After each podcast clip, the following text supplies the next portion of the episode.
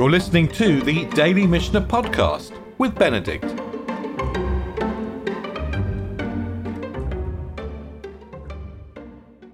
We were talking about the fact that we don't immerse vessels on Yom Tov because if we immerse a vessel, essentially we make it fit for use.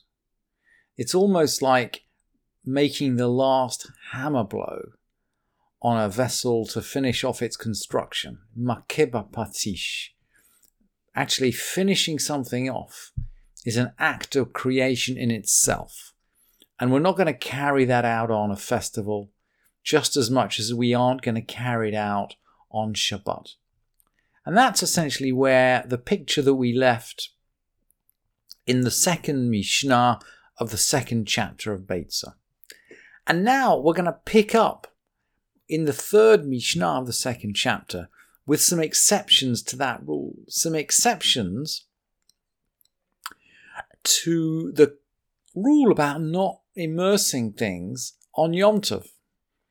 And this actually, we could say this finishes off the second Mishnah. And then we're going to go back to our pattern, Beit Shammai, Beit Hillel, Beit Shammai, Beit Hillel, which we've been following ever since the beginning of the tractate. So let's begin with the exceptions. Vishavin, they agree. We're talking about Beit Hillel and Beit Shammai now. So this is this is a coda. This is a, a postscript to the previous Mishnah. Vishavin, they agree. Shemashikines amayim bichli even lataharan. That we can make water in a stone vessel kiss in order to purify it. Now, what is this business about making the water kiss? We're actually making the water in the stone vessel kiss the water in the mikveh. We're making it just come into contact with the mikveh. So the situation, if you can imagine it, is that we have water which is good for drinking, right? This is drinking water. And I guess in the time of the Mishnah, you could not af- afford to throw away clean drinking water. It wasn't, you know, today you just pour open a tap, right? And you can get as much water as you like.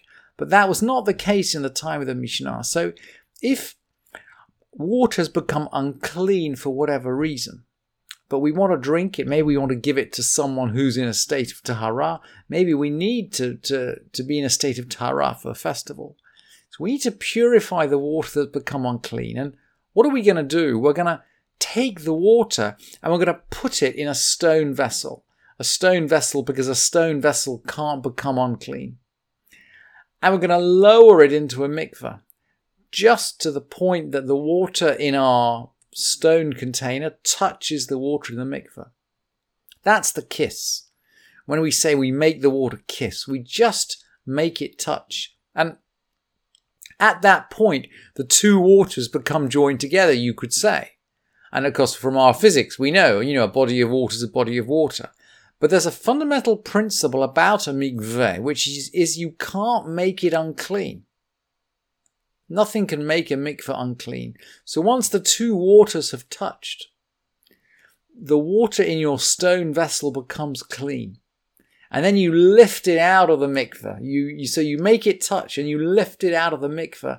And then you have clean drinking water, which you can consume on Yom Tov. So that's the first exception to the rule that we don't immerse on Yom Tov. We do actually immerse water.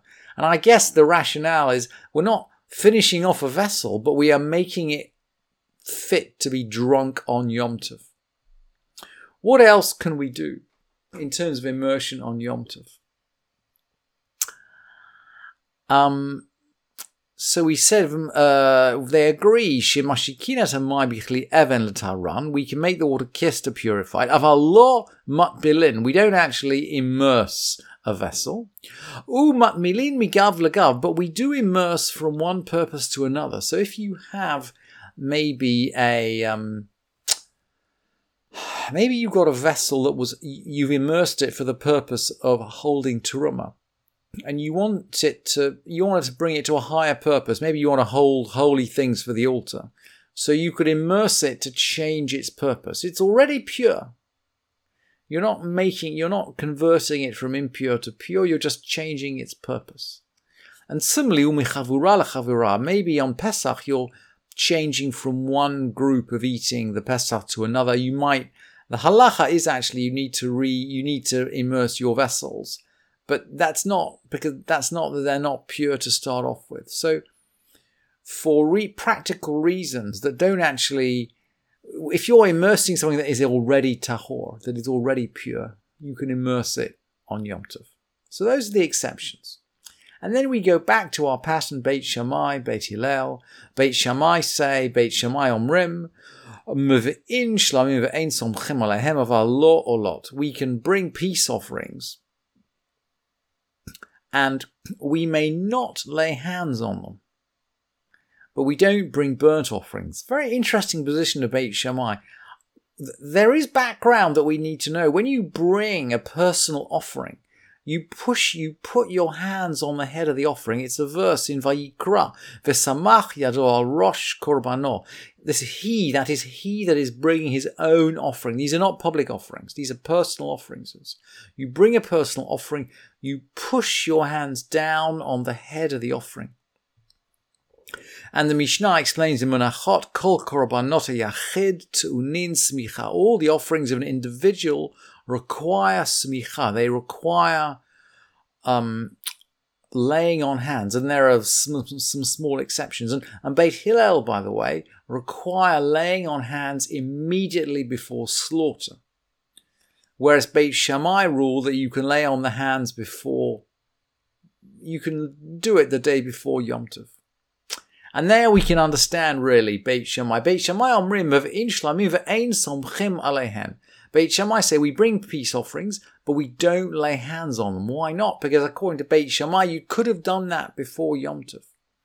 Of a lot, a lot, we don't bring burnt offerings. Why not? Because burnt offerings are wholly burnt on the altar. And Beit Shammai are going to say, look, you can only bring something you can eat, and of course you can't eat anything. You can't eat burnt offerings. And Beit Hillel will are more lenient. Beit Hillel omrim of in shlamim ve'olot ve'somchin alehem. We bring peace offerings and burnt offerings, and we lay hands on them. Beit Hillel take the view that we have to lay hands on the animal in order to directly before the slaughter, in order to bring the offering. And in general, by the way, work in the temple is permitted on Yom Tov. So we can see where Beit Hillel are coming from. What about work that is required for personal comfort? Beit Shammai Omrim, Beit Shammai say, Lo yachem adam chamin leragla. Beit Shammai say a person should not heat water for his feet. So should not heat up water to kind of warm up his feet. Ela im kain in lishtia, unless it's also fit for drinking.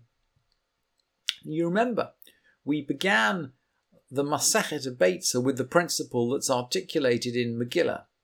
Ein bein Shabbat liyom tov, Eila ochel Eila ochel nefesh bilavad. Let's just go back to the Mish. Let's just go back to the Mishnah.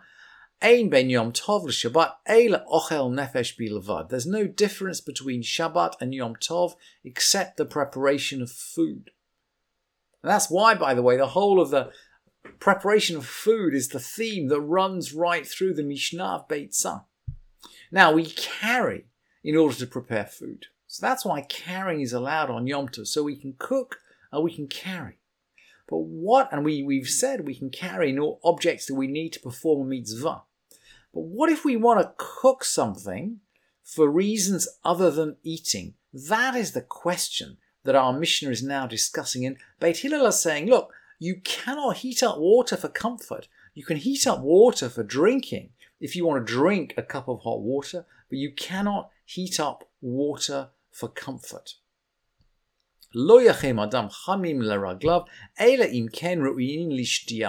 A person shouldn't heat up water for his feet unless it's also fit for drinking.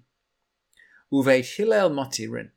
And Beit Hillel are going to allow this. They're going to extend the idea that once we can heat up water, we can heat up water for any purpose. And although they, by the way, they forbid taking an entire bath on Yom Tov, Beit Hillel rule, and, and this is the halacha that actually you can wash your hands and your face and your feet in hot water that you've heated up on Yom Tov because we're allowed to heat up water for eating.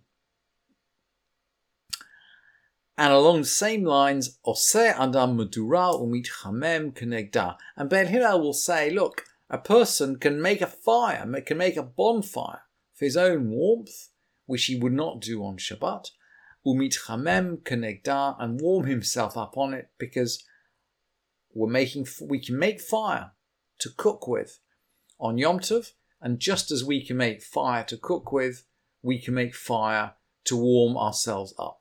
And I guess thinking, you know, stepping back and thinking about it, Beit Hillel are, you know, the derech of Beit Hillel is that they make life easy for the mass of the Jewish people. They represent the poor among the Jewish people. People are not going to want to celebrate Yom Tov if they can't make themselves warm. And Beit Hillel arrange that they should be able to keep themselves warm on Yom Tov. Recording stopped. So let me stop stop talking and stop recording there and just open it up for any questions.